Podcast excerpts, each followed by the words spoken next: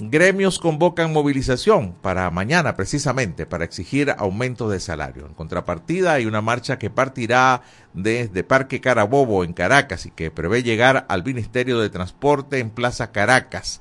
Además del incremento salarial, los representantes de distintos gremios exigen la derogación del pago fraccionado de los aguinaldos y piden la liberación de dirigentes encarcelados. Nos vamos a efecto cocuyo que nos trae el siguiente titular. El gobierno admite que mayoría de casos presentados ante la Corte Penal Internacional están impunes. Eso fue lo que sucedió ayer, lo que determinó la audiencia. Hoy está todavía en pleno desarrollo la audiencia de segundo día de la Corte Penal Internacional. Todo pareciera eh, pues que va a seguir este proceso de investigación hacia Venezuela eh, pues ahora en su, en su fase preliminar, como bien lo han indicado eh, los representantes de la Corte Penal o los voceros de la Corte Penal Internacional. Seguimos con los titulares del estímulo. Fenómeno meteorológico El Niño persistirá hasta abril de 2024, según Naciones Unidas. A ver, eh, nuestro gran amigo, el doctor Rafael Javier Rodríguez, en algún momento nos explicó qué es esto del fenómeno del niño y de la niña. Bueno, vamos a ver si lo logré entender y se los explico muy rápidamente. El fenómeno del niño es que el océano Pacífico se calienta y el Atlántico se enfría y la niña es al revés. Estamos en este momento en, la época de el niño que produce sequías, menos cantidad de oportunidades que llueve, aunque cae la misma cantidad de agua. Eh, la temperatura también aumenta más allá de la declinación solar y bueno, esto va a estar hasta 2024 según Naciones Unidas. Entonces estamos en el Niño, el Pacífico más caliente que el Atlántico. Todo esto por eh, la exposición a la luz solar y también por las corrientes marinas. Vamos a run run, que me perdonen los meteorólogos, ¿no? Vamos a runrunes, fallas eléctricas aumentaron un 50% en los últimos seis meses. Ah, esto lo dice el Observatorio Venezolano de Servicios Públicos. El tiempo nos trae este titular, un derrame de amoníaco obligó al desalojo de 43 empleados en la zona industrial de El Tigre. Bueno, por demás peligroso, fue atendido a tiempo, hasta ahora no mm, reseña la información alguna persona que haya sufrido consecuencias por esta exposición. Pasamos a versión final en el estado Zulia y el titular no puede ser otro. Hoy es el Día del Gaitero, recordando a Ricardo Aguirre, el monumental de la gaita o el padre de la gaita. Recordemos que escribió nada más y nada menos que lo que se considera un himno de la gaita como lo es la Grey Zuliana. Así que esto es el titular eh, de versión final. Nos vamos a la nación en el estado Táchira. Mm, bueno, triste la noticia per se del fallecimiento de 14 personas por un incendio en la em, región del Bío Bío, en Chile, centro-sur chileno, en el municipio Coronel específicamente. 14 venezolanos fallecieron, 8 niños y 6 adultos. Y bueno, la otra coincidencia también muy triste es que todos eran del estado Táchira y esto lo reseña el diario La Nación. Dicen que apenas no tenían ni siquiera un mes de haber migrado tres familias que murieron eh, pues en este residencia llamada Villa Bareque en La Petrólea, municipio Junín. Así que, bueno, bien triste este tema de este incendio. Nos vamos de inmediato al impulso, titula Alertan de al menos cinco medicamentos falsos que estarían ingresando al país por la frontera. Por cierto, fue nuestro tema ayer con el presidente de la Cámara de la Industria Farmacéutica acá en este país. Titular reseñado en varios portales nacionales.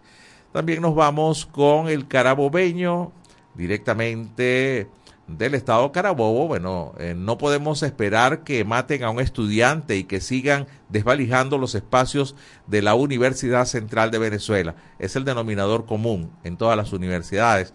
No tienen presupuesto, también lo tratamos ayer acá en el programa, y no hay cómo contratar eh, vigilancia privada y la mayoría de los obreros que ejercían estos cargos pues han emigrado por los pírricos sueldos que reciben en las universidades. Eh, los jóvenes de la UCB, de este centro de, la federación, dicen que van a asistir a algunos ministerios pues a solicitar de alguna manera protección para las universidades. Nos vamos al sur del país, este es el correo del Caroní, la Universidad Católica Andrés Bello de Guayana amplía sus oportunidades de mejoras educativas a instituciones del estado Anzuategui, creando alianzas con diversas organizaciones educativas del sur venezolano. La Patilla nos trae información del oriente del país y lo titula así, Terror, angustia y dolor. Es lo que viven las parturientas que ven morir a sus bebés en el hospital Manuel Núñez de Maturín, en donde una bacteria está acabando con la vida de los recién nacidos que allí ingresan. Está denunciado ya. Esperemos que las autoridades con competencias en el área de la salud pues tomen las previsiones del caso en el hospital doctor Manuel Núñez de Maturín. Muy triste titular. Pasamos a el Nacional. El Observatorio Venezolano de Finanzas nos dice que la economía venezolana salió de la recesión al crecer 2,4%. Pero recuerden que hemos retrocedido 80. No es que está mal que, que crezcamos, ¿no? Pero bueno, el retroceso fue enorme. Y vamos a cerrar esta ronda informativa. Eh, leemos este titular de Mundo UR. El economista Asdrúbal Oliveros asegura que la masa de dólares en Venezuela es cuatro veces la cantidad que hay en bolívares. Y esto pues por una evidente dolarización que aunque no está decretada ni asumida como que el dólar sea la moneda oficial del país, pues es el que más circula.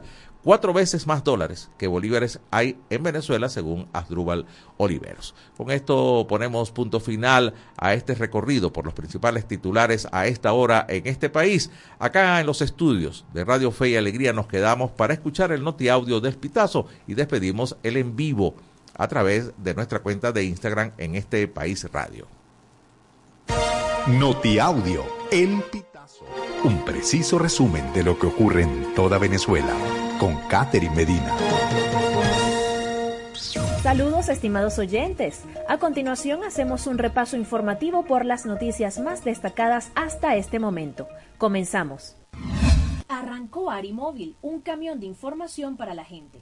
La Alianza Rebelde Investiga, o ARI, integrada por los medios digitales Runrunes, Tal Cual y El Pitazo, termina 2023 con el lanzamiento de otra plataforma informativa para llevar los contenidos directamente a la gente, a las comunidades en Venezuela, a través de ARI Móvil, un camión de información. Un estudio del Instituto Prensa y Sociedad de Venezuela, o IPIS, reveló que 7 millones de venezolanos viven en lugares sin acceso a medios de comunicación, a las noticias y a un periodismo local confiable. Ante esta realidad, la ARI se propuso buscar formas más creativas y directas de llegar a las audiencias. Lluvias en Maracaibo ocasionan inundaciones en dos sectores de la ciudad. Dos zonas del oeste de Maracaibo se inundaron la mañana de este martes 7 de noviembre por las lluvias que se registraron al amanecer en la ciudad. Las calles estaban anegadas y esto dificultó el tránsito vehicular por las comunidades.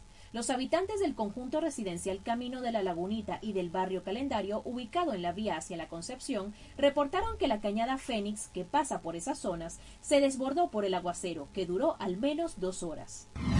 Incendio en Lara. Nueve locales consumidos, dos bomberos asfixiados y siete horas para apagarlo. Nueve locales asiáticos ubicados en el centro comercial Boulevard Center en la avenida 20 de Barquisimeto fueron consumidos por un incendio que se inició a las 3 de la madrugada del martes 7 de noviembre, según testigos. 53 locales aledaños también sufrieron daños en su mercancía, por el humo y por el agua que utilizaron los bomberos, quienes tardaron cerca de siete horas en sofocar el fuego, y dos de ellos tuvieron que ser trasladados al Hospital Central Antonio María Pineda porque presentaron asfixia por inhalación de humo. Gobernador de Trujillo arremete por teléfono contra periodista. El periodista trujillano Andrés Brisbarán denunció que el gobernador del estado, Gerardo Márquez, lo llamó y lo amenazó vía WhatsApp. El comunicador social grabó la conversación en la que el mandatario regional aseguraba que le declaraba la guerra. La llamada ocurrió después de que Brisbarán publicara una noticia sobre el daño a un adorno navideño. El intercambio se inició con insultos y el desprestigio de su trabajo periodístico al considerar que esa información generaba zozobra en los niños que visitaban la Avenida Bolívar, según contó el comunicador a El Pitazo. Venezolano Juan Carlos Escotet es el cuarto hombre más rico de España. La lista anual de la revista Forbes sobre los 100 españoles más ricos de 2023 fue publicada este 6 de noviembre. Juan Carlos Escotet, empresario venezolano que también posee la nacionalidad española, fue incluido en el ranking como el cuarto hombre más rico de España, al amasar una fortuna que alcanza los 4 mil millones de euros. Escotet no es nuevo en este ranking. Su primera aparición fue en 2021, cuando ocupó el quinto puesto, con una fortuna de 2.700 millones de euros. Estimados oyentes, este ha sido el panorama informativo hasta esta hora. Narró para ustedes Catherine Medina. Estas informaciones puedes ampliarlas en nuestra página web, elpitazo.net. También Recibimos tus denuncias vía SMS o WhatsApp a través del 0414-230-2934. Muchísimas gracias a Catherine Medina, como siempre, con este noti audio del Pitazo. Antes de irnos al corte, les comento de inmediato la encuesta en este país para el día de hoy. ¿Ha sido beneficiado por eh, la labor de alguna ONG? A ver, ¿Ha sido usted beneficiado por la labor de alguna ONG? Opción A, sí. Opción B, no. Opción C, no directamente. Y opción D, soy parte de una ONG. A través del 0424-552-6638 los escuchamos sus respuestas vía mensaje de texto o también por el WhatsApp. A esta hora, una con 16 minutos, hacemos nuestro primer corte en este país. Ya regresamos con En este país por la Red Nacional de Radio Fe y Alegría.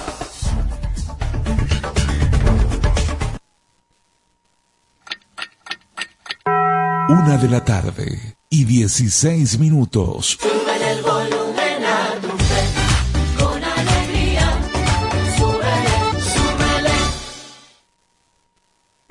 Epa, epa, chamo, ¿a dónde va eso? Pues estos kits se van a familias con necesidades en otra comunidad. ¿Y por qué no los dejas aquí? Yo conozco gente necesitada y además tengo muchos amigos que me pueden ayudar con la distribución. No, no, lo lamento señora, pero estos kits son para cubrir las necesidades más urgentes de las comunidades que identificamos luego de hacer una evaluación en la zona. No se la podemos entregar. El trabajo de las organizaciones humanitarias es autónomo de objetivos políticos, económicos, religioso o de cualquier otro interés que no sea humanitario. Eso es independencia, uno de los cuatro principios que guían el trabajo de las organizaciones humanitarias. Un mensaje del equipo humanitario país.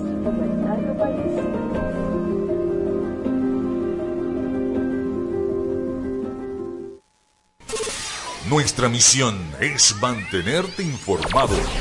Por eso, cada 30 minutos, desde las 9 de la mañana hasta las 5 de la tarde, te presentamos nuestros avances informativos para que estés siempre al día con las noticias más recientes del país. ¿Qué tal si nos unimos para salvar la educación? Para que los centros educativos también sean itinerantes, y con estrategias alternativas puedan atender a los niños, niñas y jóvenes que no acudan a la escuela formal. Por los niños y niñas, por el país, fe y alegría, Alianza por la Educación.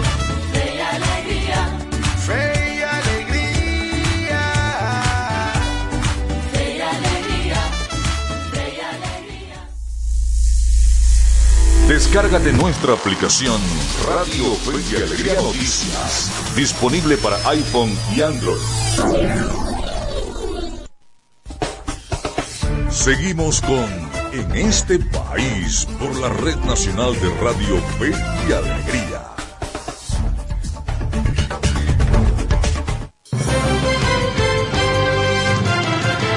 Es la una de la tarde con 18 minutos. Estamos en este país en señal nacional de Radio Fe y Alegría. Voy a repetir la encuesta en este país de hoy. ¿Ha sido usted beneficiado por la labor de alguna ONG? Bueno, forma parte usted de ese 1.9 millones de venezolanos que han recibido alguna ayuda por labor de ONG. Respuesta número uno, sí. Número dos, no. Opción tres, no directamente. Opción cuatro, soy parte de una ONG. 0424-552-6638 es nuestro punto de contacto vía mensaje de texto también por WhatsApp. Escuchamos su respuesta. Ya tengo al hilo telefónico a nuestro primer invitado del programa de hoy. Se trata de Alexis Correia, es periodista y redactor de Arepita. También es redactor del portal de verificación espaja.com de Transparencia Venezuela. Eh, te saluda José Cheo Noguera. Alexis, muy buenas tardes. Gracias por atendernos. Hola, ¿cómo estás? Buenas tardes. Gracias, Alexis. Alexis Correa por acá. Muy amable, Alexis. Gracias por estar. A ver, Alexis, el tema de la desinformación, pues, eh, sigue estando en el tapete. En, en, en, Venezuela pareciera que nosotros lo sentimos más. Casualmente ayer la coalición se informa, eh, auspiciado también por Medianálisis y en un foro moderado por Andrés Cañizales, estuvieron a ver, hablando sobre la narrativa del fraude en las primarias dice que convocaron a viejos conocidos de la desinformación en Venezuela. Pero yo quisiera agregarle a esto, para darte pie eh, y ataques, pues todos los ámbitos en donde podemos conseguir desinformación. Esta frase que es de William Casey, que dice, sabremos que nuestro programa de desinformación ha funcionado cuando todo lo que la población crea sea falso. Imagínate tú. Ahí te la dejo. Eh, bueno, muy bien. A ver, eh, desinforma la desinformación no es novedosa. Sí. Este, a ver, desde que hay intereses políticos, hay intereses también de informar y de desinformar.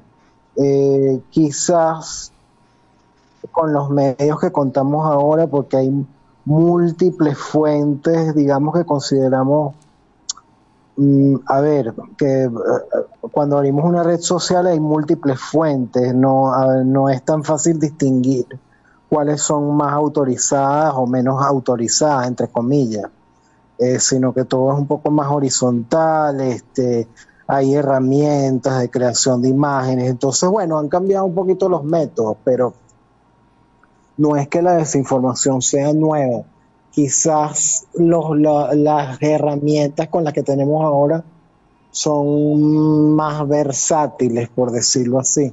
Más fáciles de eh, Pero propagar. Sí, ciertamente, ¿no? ciertamente lo que tenemos que hacer es una alfabetización, es decir, así como vamos al colegio a aprender muchas cosas, eh, a, leer, escribir, etcétera, eh, también deberíamos empezar a formarnos como consumidores de lo que recibimos por WhatsApp, por redes sociales. O sea, hay, es un proceso que necesitamos para no asumir de inmediato que todo lo que vemos es cierto.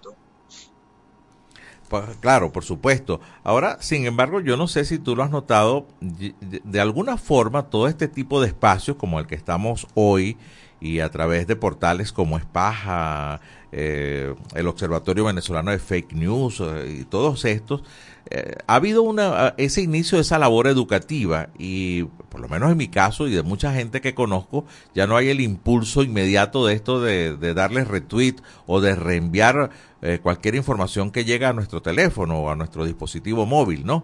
Y, y, creo que hay un avance interesante, aunque nos siguen apabullando de, de información. Alexis. Mm, sí, por supuesto. Eh, es que es interminable. Sí. Este, eh,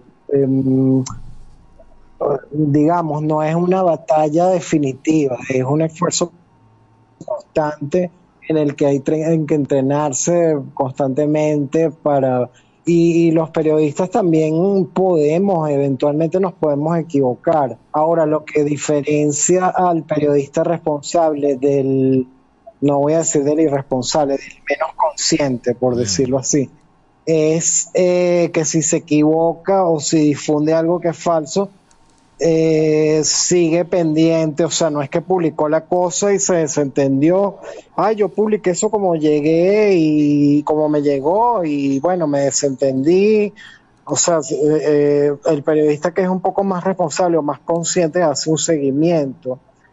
Y si se equivocó, si difundió algo que era falso, oye, eh, trata de aclararlo. Eh, y tratar de aclararlo de manera oportuna, o sea, con el mismo espacio que dedicó a desinformar, etcétera. Claro. Esa es la diferencia. La diferencia no es equivocarse o no equivocarse, o sea, equivocarse lo, lo hacemos todos, pero lo principal es la inquietud después de corregir. Sí, y a, y a veces este, este proceso de desinformación, a- aquí tuvimos uno muy cercano con el tema de las primarias, en la que hubo un blackout informativo en todos los medios públicos del país, y, y bueno, muy oportuno el tema este de Tocorón, ¿no? Eh, que, que se convirtió en un despliegue eh, de cobertura sobre lo que estaba pasando ahí, un poco para que la gente se olvidara de lo que había pasado el 22 de octubre. Eh, ahí, no había desinformación, pero, pero era una manera de tapar, ¿no? Sí. Sí, sí, bueno, es una hipótesis, no, no Sí. puedo afirmar 100% que Claro, fue una supuesto. estrategia diseñada, pero, pero bueno, digamos, como Ah, dice el un, tema, un tema fortuito, Alexis, ¿no? Como, di- como era que decía el, el refrán, bueno, no recuerdo ahorita, pero, pero si huele, si, si huele, si se le ve, si mm, tiene pinta, digamos, tenemos ciertas razones para sospechar que, pudiera ser cierto. es así, es así. A ver, pero bueno, Si se le ve el bojote, creo que, que había el refrán. que es, lo que, que es lo que dice el dicho, sí. Pero sí, ha habido cierta conexión al parecer y bueno, nos, no soy yo el que lo está diciendo. Por ejemplo, estuve hablando ayer con Humberto Prado, que es eh, de- del Observatorio de Prisiones, una ONG, y, y bueno, Humberto tiene un trabajo de más de 40 años sobre el tema carcelario. La entrevista sale en otro medio de comunicación que es soyarepita.com, en, en- nuestro, en un boletín de noticias. Eh, y bueno, él tenía esa hipótesis de que cada una de las intervenciones de cárceles desde el 30 de septiembre hasta ahora, eh, perdón, desde el 20 de septiembre hasta ahora ha- han coincidido con otros hechos políticos, jurídicos, etcétera. Es una hipótesis eh, y válida. Claro, claro, claro. Y bueno, pero es que la gente incluso hasta toma sus percepciones, ¿ve? Ahora con este tema de, de las investigaciones con el corte, la Corte Penal Internacional en el país, dijeron ya, se agudizó el conflicto con Guyana, entonces, pues, como para tapar las decisiones, ¿no? Entonces, creo, creo que la gente, eh, pues de alguna manera ya está entendiendo, y a, y a eso quiero ir contigo, Alexis. Es un tema educativo en el cual falta mucho por hacer, pero de alguna forma hay un despertar, por lo menos en cierto grupo de la población, en entender que no todo lo que se ve este, pueda ser totalmente cierto, ¿no? Sí, y bueno, incluso aparte de este tema carcelario del Esequibo, oye, hay una disparidad, creo que la podemos ver a simple vista, o sea, hay una, una disparidad entre, digamos, un tipo de fuente, bueno, un sistema que tiene mucho, tiene televisión, tiene muchas emisoras, eh, medios de comunicación, redes sociales, incluso, eh, mm, por decirlo, por usar una palabra, ejércitos de cuentas de redes sociales que de algún modo están coordinadas y, eso está investigado, cómo funciona. O sea, Sí. no lo estoy inventando yo de la nada. Y bueno, del otro lado, una sociedad civil que quizás no cuenta con los mismos recursos, pero sí hemos investigado, por ejemplo, en el caso de las primarias, que bueno, hubo de algún modo un- una, hubo campañas, si se quiere, orquestadas para, para imponer ciertas matrices de opinión. Claro. Eh, bueno, sí, quedamos con esto, ¿no? Ya lamentablemente tengo que despertirte, es la una y 28 minutos de la tarde, pero el tema creo que es como iniciamos, como iniciaste tú, estoy conversando con Alexis Correa, periodista y redactor de arepita.com y también eh, con el portal de verificación Espaja. Eh, el tema es educativo, es seguir eh, esforzándote en esto a través de los medios de comunicación, a través de los medios digitales, de que no reenvíe sin verificar aquella cosa que a usted le parezca demasiado extraordinaria o demasiado horrorosa, verifíquelo antes de, de Claro. darle retweet, ¿no? Que, que- Dicen que hay que tener cuidado con las cosas que nos causan indignación o inspiración, es decir, eh, las cosas que parecen demasiado bellas y hermosas y, por ejemplo, esas noticias de, oye, un venezolano acaba de ganar el Oscar o el Grammy No estoy diciendo que en todos los casos sea falso, pero, pero a veces como que se infla el chicle, por decirlo así. O esas noticias que nos indignan, que nos dan rabia, oye, viste esto, o sea, el TCJ acaba de decir, no sé, que... Eh, Todos los candidatos, todos los candidatos pueden participar, por ejemplo. Eh, Sí, o al revés, o, o eh, cierto vocero oficial acaba de pedir la guillotina para los líderes opositores. Estoy llevando el caso a un extremo, no estoy diciendo Claro, que sea así, pero, Claro, claro. pero eh, digamos, esas cosas que, que vemos que de algún modo confirman en algunas personas como que sus más grandes sentimientos de, rabia o de indignación son como las, las, las informaciones con las que tenemos que tener más cuidado, porque generalmente la verdad no es tan blanca ni negra, sino que está en una escala de grises y a lo mejor esos grises no son tan llamativos a la vista, pero, pero quizás están más cerca de, de la verdad, entre comillas. Así es. Bueno, muchísimas gracias, Alexis, por este contacto. Alexis Correa, periodista y redactor de Bueno. arepita.com. Muy amable. Gracias por este contacto. A, a tu orden y cuando, cuando quieras verificar cualquier caso específico, estamos a tu orden. Seguro que sí, seguro que sí. Bueno, con Alexis nos vamos ya al corte correspondiente a esta hora. Regresamos con más de En este país. Ya regresamos con En este país por la Red Nacional de Radio y Alegría.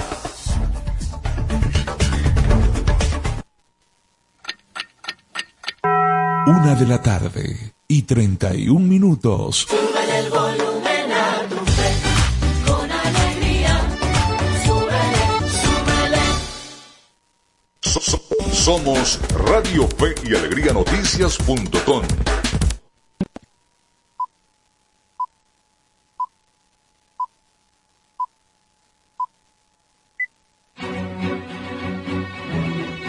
partir de este momento, más de 25 emisoras interconectadas para llevarte información con todas las voces. Radio Fe y Alegría Noticias. Avance informativo. Avance informativo. Feliz tarde para todos. Seguimos con los avances informativos de Radio Fe y Alegría Noticias. Yo soy Yorky Hernández. Comenzamos. Afirman que el saneamiento del lago de Maracaibo va muy lento. El director de la Asociación Civil para la Conservación del Lago de Maracaibo, Ausberto Quero, expresó su preocupación porque los pasos para el saneamiento del lago de Maracaibo va muy lento. No vemos con claridad un cronograma de trabajo que es lo que queremos ver, aseguró. Sobre el tema de los desechos tóxicos que caen al lago, aseguró que no se está yendo al fondo del problema. Sostuvo que no se van a ver los resultados mientras que el enfoque sea el de atacar las consecuencias y no las causas. Hasta aquí el presente avance informativo. Continúen con más del programa en este país. Contamos con periodistas en toda Venezuela para llevarles la información en vivo y en caliente. Red Nacional de Radio Fe y Alegría, con todas las voces. Seguimos con En este país por la Red Nacional de Radio Fe y Alegría.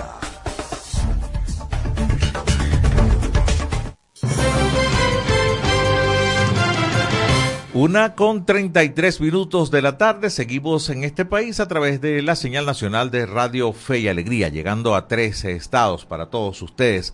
Es momento de comenzar a, presentar la producción que traemos para este espacio. Nuestro primer micro, el que presentamos a continuación, es Venezuela Electoral. Y esto es Venezuela Electoral, una cápsula diaria con noticias e informaciones sobre las elecciones venezolanas.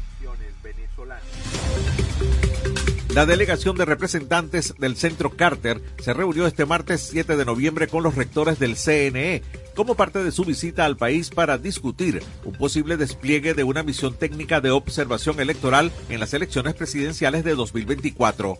La delegación del Centro Carter, encabezada por la directora para América Latina Jenny Lincoln, llegó al país hace cuatro días con una agenda que incluye encuentros con miembros de los partidos políticos, observadores electorales, grupos de la sociedad civil y representantes de los poderes del Estado. Aunque el acuerdo político firmado en Barbados contempla la observación internacional como una garantía electoral, Los detalles sobre su implementación aún deben ser resueltos. Vía El Pitazo, los acompañó José Cheo Noguera. Escucharon Venezuela Electoral. Pueden seguirnos en las redes sociales del programa en este país. En este país. Una de la tarde, 34 minutos. Ahora nos vamos con nuestra compañera Xiomara López desde el estado Guárico. Nos trae el siguiente reportaje. El pasado sábado 4 de noviembre, en horas de la mañana, se inauguró la sede física del comedor de la Fundación Vaso de Amor, la cual lleva cinco años en la comunidad Cujicito, en San Juan de los Morros, llevando un plato de comida diaria a más de 130 personas. Ana de Andrade, directora de la Fundación, declaró a Radio Fe y Alegría Noticias que gracias a manos amigas se hizo posible la construcción de este comedor, el cual va a beneficiar a esta comunidad vulnerable. Para nosotros es un motivo de, de agradecimiento a Dios sobre todas las cosas a Él porque puso en, nuestras, en nuestros corazones, en nuestras vidas, pues ese sueño de, de hacer posible que los niños de Cujicito tuvieran un lugar digno para comer, un lugar donde ellos pudieran ser acogidos. Andrade señaló que la infraestructura no está totalmente terminada, pero los niños que son atendidos en la fundación van a contar con un lugar digno que no solamente servirá como comedor, sino también recibirán clases de danzas,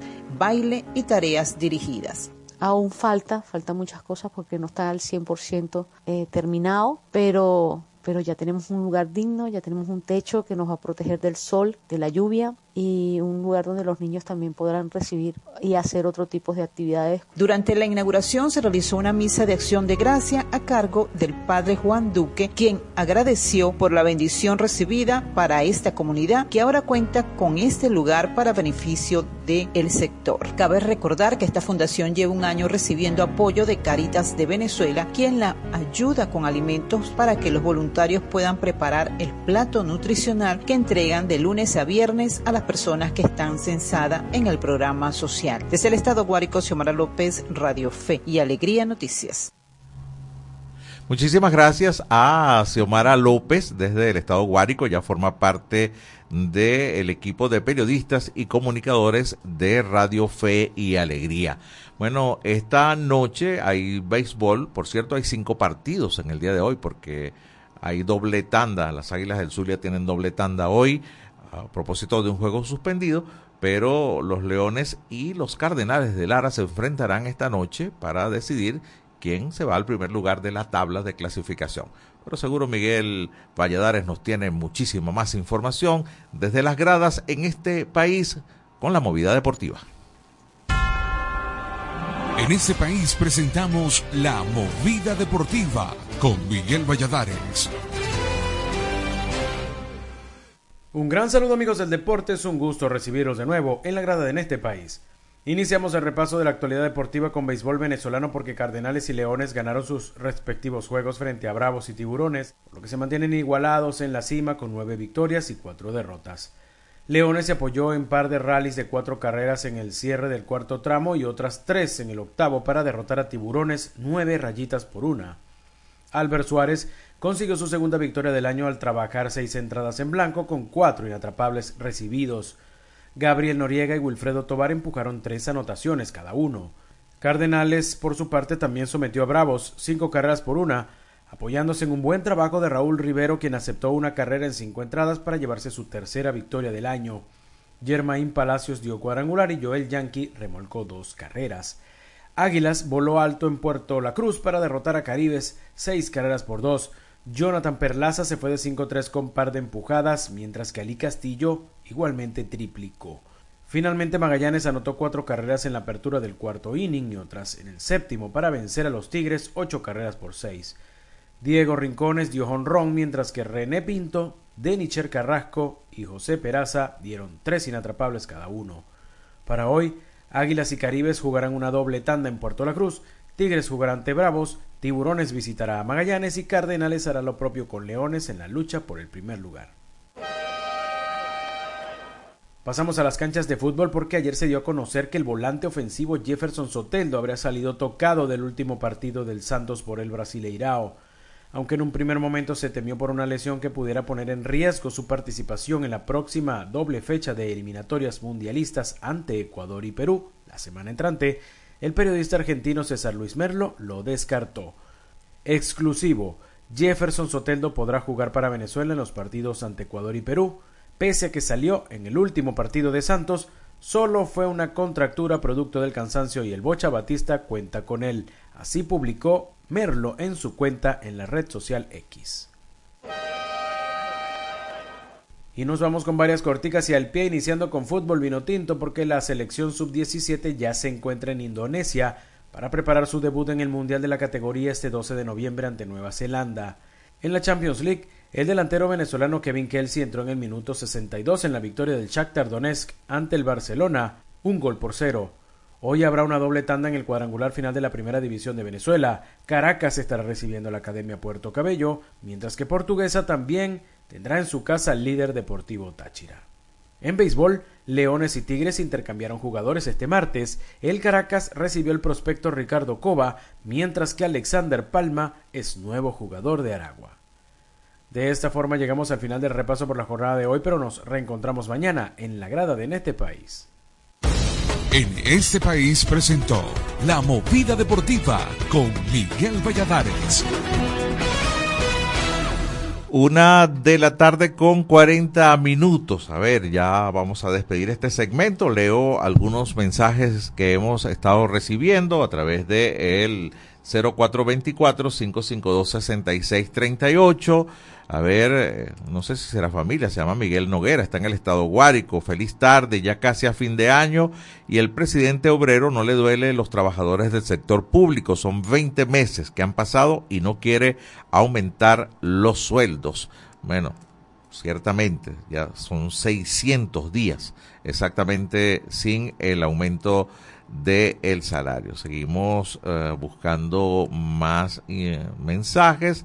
A ver, nos escriben por acá desde Machiques. A ver, permítanme mm, revisar acá. Está un poco lenta la cosa. Ok, es una denuncia. eh, dice, en Machique tenemos casi 15 días sin agua y el alcalde se fue para los Estados Unidos. Parece que el alcalde es músico, dice acá, y se fue a tocar. Se fue- tocó, dejó una persona encargada y acaba de dar una rueda de prensa diciendo que la alcaldía no tiene dinero para esta contingencia porque el dique de donde se toma el agua para surtir a Machiques se lo llevó el río. Esto lo escribe Vladimir Aguilar desde Machiques de Perijá en el estado Zulia. Bueno, bueno, es el Día del Gaitero, el alcalde lo está celebrando, ¿no? Así es. Una 42 minutos, despedimos este segmento con el micro de Media Análisis Informa y regresamos.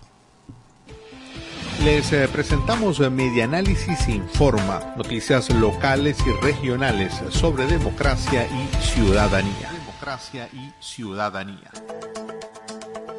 En el más reciente informe publicado el 6 de noviembre, el Observatorio Venezolano de Finanzas indicó que en el mes de octubre de 2023 la tasa de inflación mensual registró un ligero aumento para situarse en 6,7%. Por su parte, las tasas de inflación acumulada y anualizada alcanzaron 176,7% y 362% respectivamente.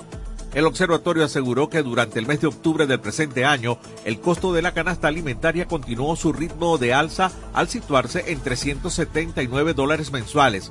Más de 5 millones de pensionados del Seguro Social, más los empleados activos de la Administración Pública, no pueden adquirir los alimentos esenciales. La inflación por rubros del mes de octubre fue bebidas alcohólicas y tabacos 6,3%, esparcimiento 6,1%, servicios de comunicación 5,9%, transporte 5,7% y bienes y servicios diversos 5%. Vía el impulso los acompañó José Cheo Noguera. Y esto fue Medianálisis Informa. Puedes seguirnos en las redes sociales, somos arroba medianálisis o visitar nuestra página web www.medianálisis.org.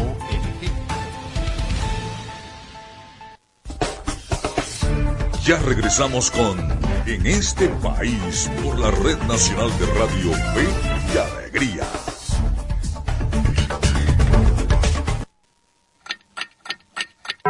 Una de la tarde y 44 minutos.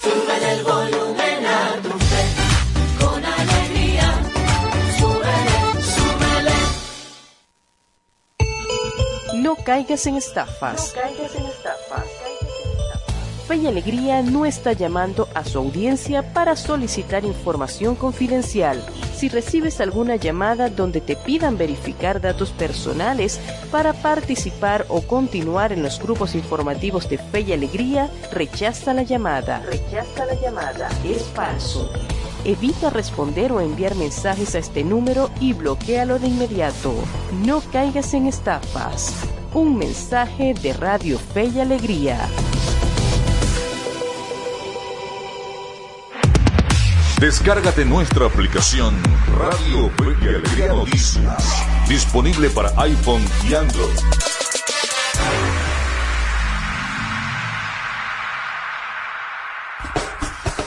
Seguimos con En este país por la Red Nacional de Radio Fe y Alegría.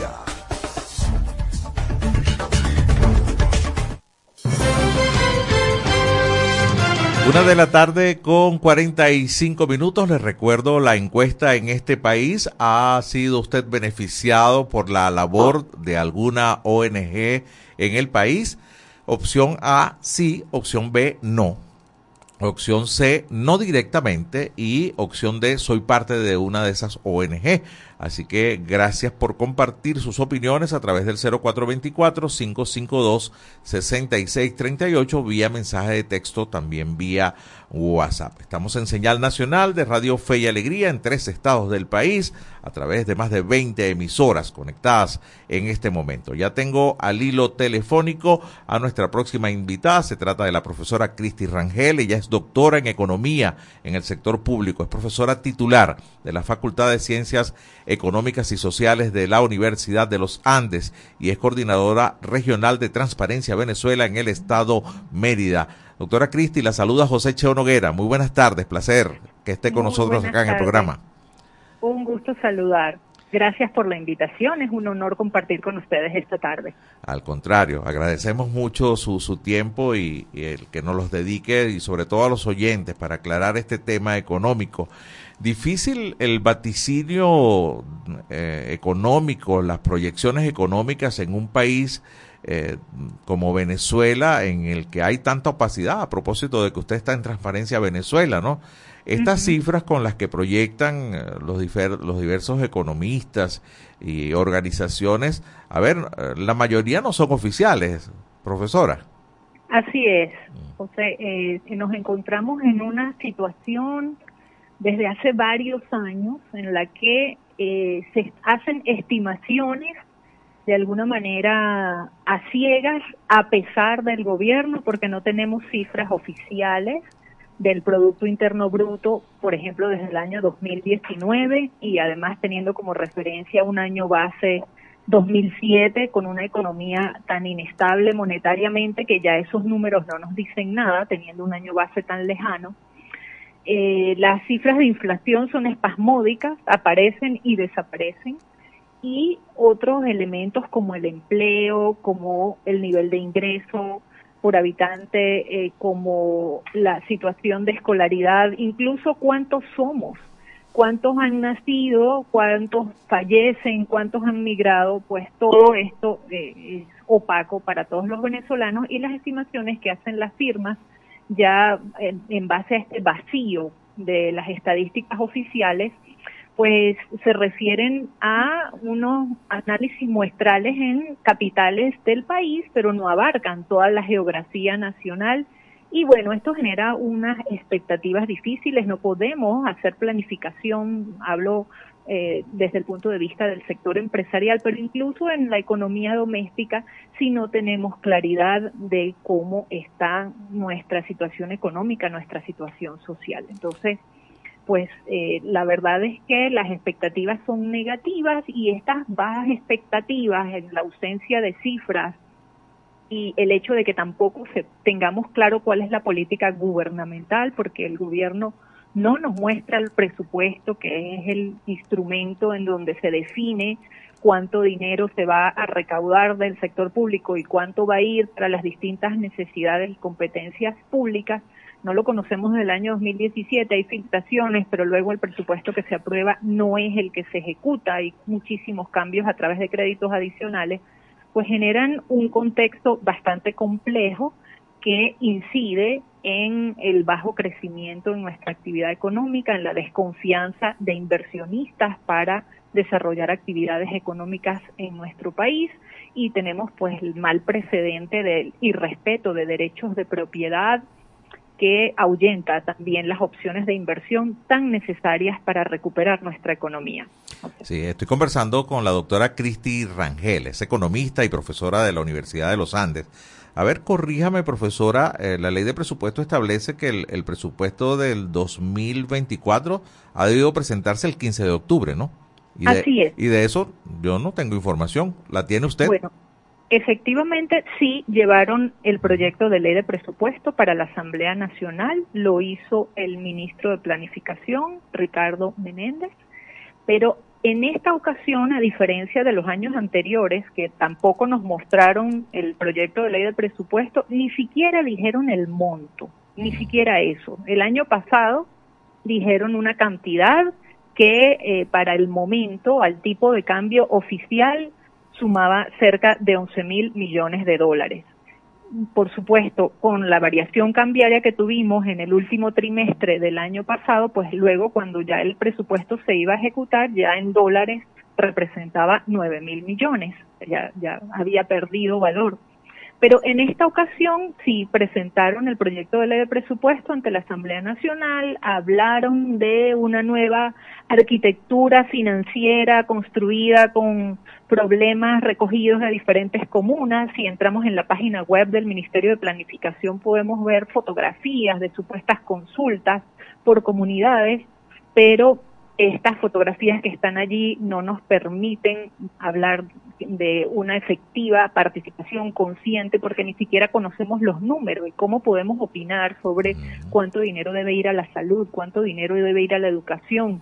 ¿Tiene sentido, por ejemplo, eh, un dinero para un proceso de consulta pública sobre un tema que puede resolverse en instancias internacionales y en donde lo, las autoridades eh, responsables de estas relaciones internacionales deben ejercer la defensa de nuestros intereses más allá de hablarlo con la gente en una consulta, dada la crisis que tenemos, parece eh, desde mi punto de vista ilógico invertir dinero allí mientras tenemos estudiantes, por lo menos en mi estado, que van a sus liceos solo una vez a la semana porque los maestros no reciben el salario que les corresponde y deciden trabajar solo un día a la semana para poder ocuparse de otras cosas. Entonces, en un país donde la educación pública está atendiendo a niños y adolescentes una o dos veces a la semana, pues debe repensar muy bien en dónde destina los recursos, priorizar. Y no podemos entonces saber cómo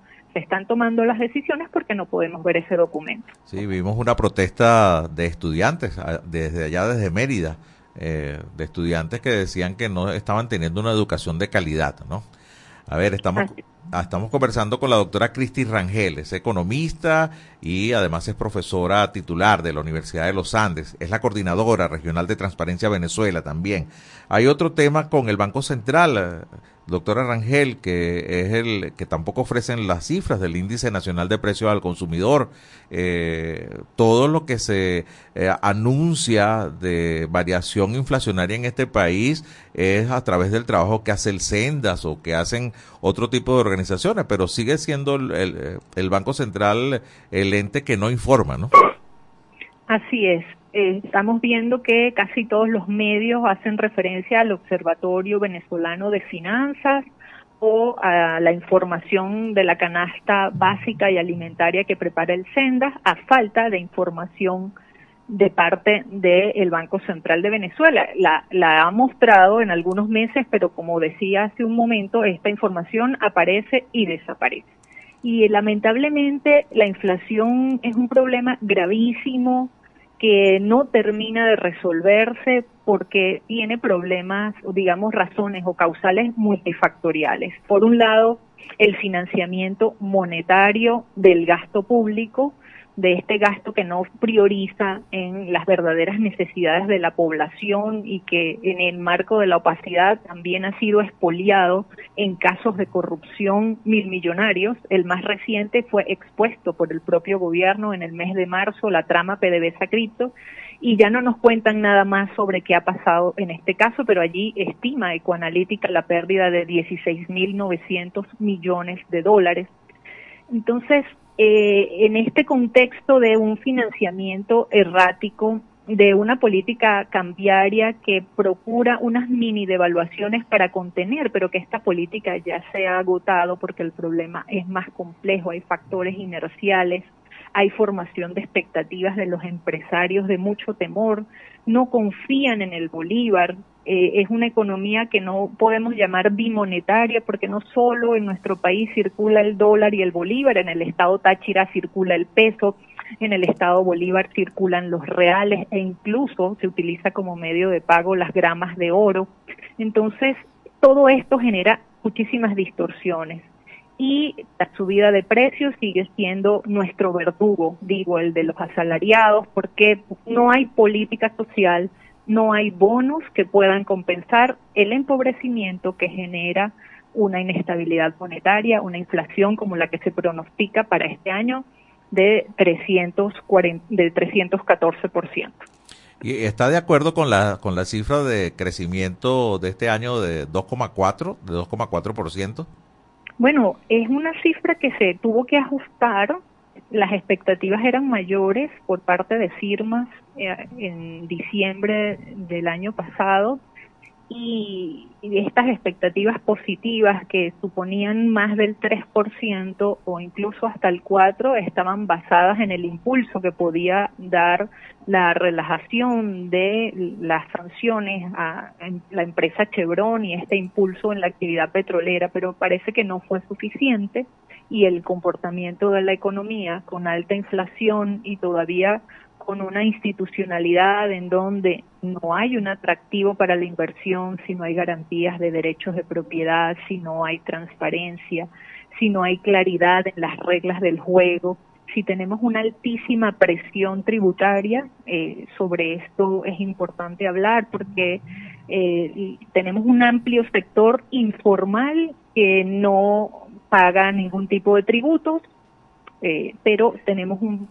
sector formal que está recibiendo una carga muy pesada en impuestos nacionales y también en impuestos municipales. Y esto ha tenido un efecto también de contracción a la economía, además que podemos añadir las dificultades para crear empresas, para actualizar sus actas de funcionamiento, la reforma del de la ley del Servicio Autónomo de Registros y Notarías ha sido un duro golpe porque las tasas previstas para todos estos trámites han crecido de forma importante y esto pues afecta al emprendimiento, afecta a los empresarios que ya están establecidos y entonces el contexto no es propicio para un crecimiento económico. Entonces yo de verdad que comparto eh, las opiniones de que estaremos por debajo del 2% en este año dadas estas dificultades.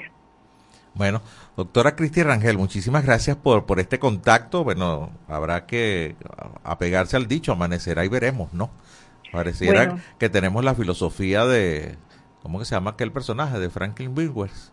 Eh, como vaya viniendo, vamos viendo, ¿no? Eh. En realidad, el llamado que hago como activista de una organización de la sociedad civil es que a que no nos quedemos pasivos ¿ah? ante estas políticas que son contrarias al buen manejo en las finanzas públicas, que debemos exigir que nos muestren el presupuesto, que debemos también cambiar esa narrativa a la que nos llevan de discutir, por ejemplo, ahora sobre el efectivo mientras tenemos otros problemas mucho más graves que resolver y que atender. Ahora mismo esta conversación la estamos llevando a pesar de que no tengo electricidad, los cortes eléctricos en nuestro estado son muy frecuentes, entonces son muchos los problemas que tienen que ver con la calidad de vida de las personas y la posibilidad de trabajar, de estudiar, de progresar. las acciones que hace el gobierno en, su- en el presupuesto determinan estas realidades que estamos viviendo y por eso deberíamos ser más exigentes en que nos muestren qué es lo que hacen con nuestro dinero. Totalmente. Bueno, agradecemos a la doctora Cristi Rangel por este contacto en este país. Que tenga una feliz tarde. Gracias por su tiempo. Gracias a ustedes, feliz tarde. Nos toca despedir de inmediato ya la presente edición de En este país, agradeciendo a todos ustedes la sintonía. Por supuesto que los invitamos para nuestra edición nocturna. Por acá estaremos de vuelta, Dios mediante, mañana a partir de la una de la tarde en Señal Nacional de Radio Fe y Alegría. Es mi país, tu país. Así culmina por el día de hoy en este país, un programa conducido por Andrés Cañizales junto a Miguel Valladares, acompañados por los periodistas y comunicadores de Radio Fe y Alegría, Red Nacional. Hacemos periodismo comprometido con la democracia.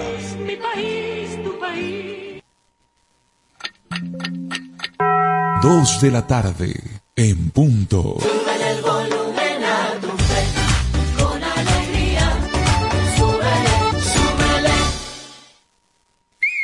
Fe y Alegría Educomunicación presenta Tejedana. No son cuentos, son realidades. Nuestros derechos.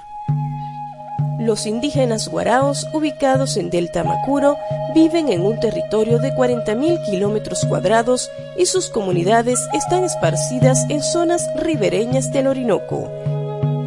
Viven tan distantes que acceder a los servicios básicos es todo un reto. Las comunidades indígenas tienen derecho a una alimentación sana y segura y desde sus territorios. Garantizar alimentos para las familias guarao es una prioridad. Dejeana. Nosotros tenemos derechos. Un mensaje de Radio Fe y Alegría.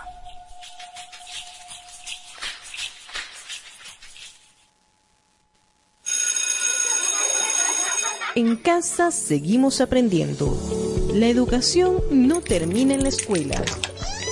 En casa los niños, niñas y adolescentes siguen aprendiendo. Realiza ejercicios prácticos donde puedan resolver problemas matemáticos haciendo uso del contexto que los rodea. Mamá, ¿qué día hemos tenido? Ven, que quiero abrazarte. Ay, qué orgullosa me siento. Esto fue una producción del Instituto Radiofónico Fe y Alegría en alianza con ACNUR para incentivar el aprendizaje desde casa. Artículo 10 de la Ley de Responsabilidad Social en Radio, Televisión y Medios Centro Electrónicos. Nacional Autónomo de Cinematografía. Son 29 años, celebrando la pasión por Venezuela. Animación, documentales, ficción, cine venezolano para el mundo. Vamos por más.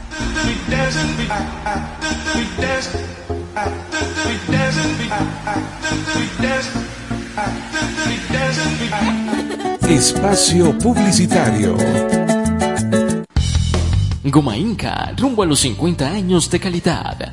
Fabricación de artículos técnicos en gomas y servicios relacionados tales como engomados de rodillos, tambores, poleas, válvulas, tuberías, todo para la industria en general, recubrimiento antiácido y antiabrasivo de tanques para la industria química, engomados de tanques cisternas que transportan líquidos corrosivos, fabricación de sellos hidráulicos y neumáticos por control numérico, Sistema Siljet de fama mundial. Garantizamos la fabricación en minutos de juntas de vástagos, pistón, rascadores, estoperas o ring. El cliente puede observar la fabricación de su pedido y sale con sus piezas ya fabricadas. Contáctanos al 0251 269 0301 al 0416-450-9903 o al 0412-725-4034.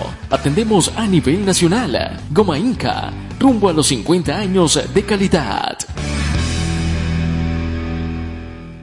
Excelencia y calidad, embutidos Alimex. Alimex es variedad de todo para comer. Excelencia y calidad, embutidos Alimex. Hazlo más práctico y divertido. Embutidos Alimex.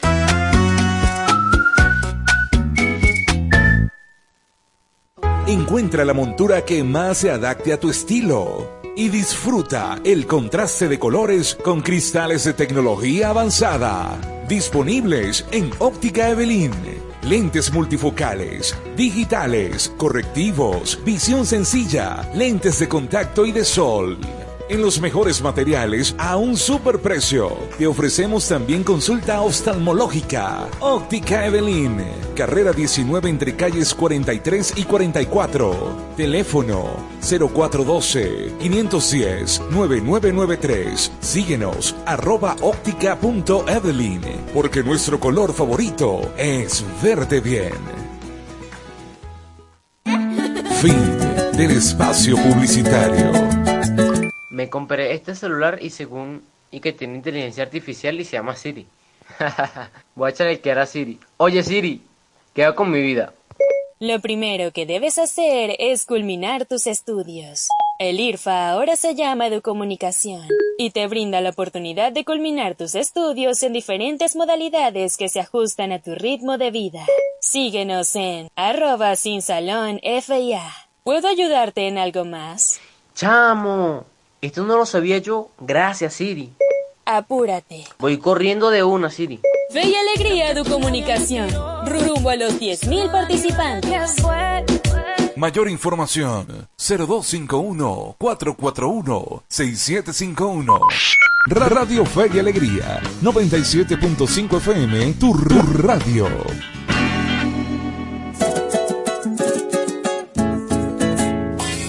A continuación, programa recreativo. Todos sus elementos son tipo A, que pueden ser escuchados por niños, niñas y adolescentes, sin la supervisión de sus madres, padres, representantes o responsables. Una producción de Radio Fe y Alegría.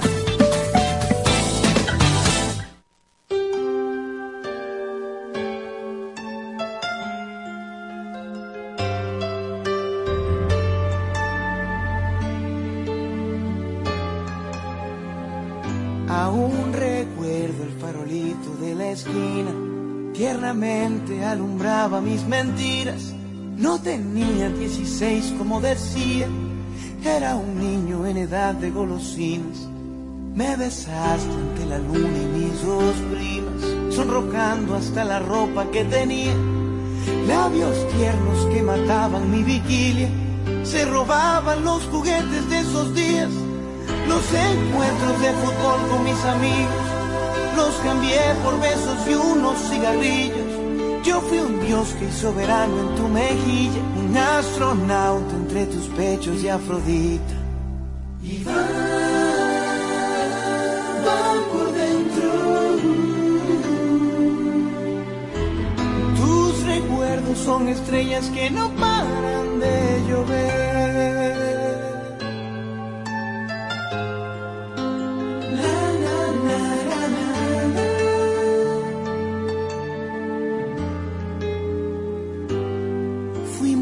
A mirar la luz del día.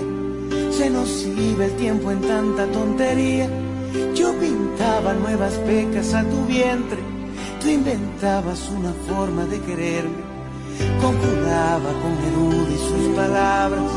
Un hechizo pa' que nunca te marcharas. Y lo hiciste sin aviso esa mañana. En que el mundo fue el corral de mi desgracia. Y me juraste regresar algún verano.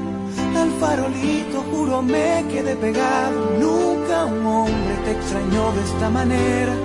Nunca un niño te adoró de esa manera. Ay, niña linda, me dejaste en los bolsillos. Triste aroma de besos y cigarrillos. Yo fui un dios que hizo verano en tu mejilla. Un astronauta entre tus pechos de Afrodita. Y va,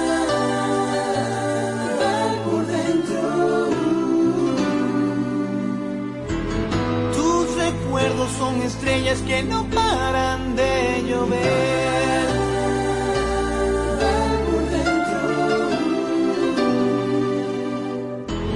Tus recuerdos son estrellas que no paran de llover. Tus estrellas nunca, nunca paran de llover.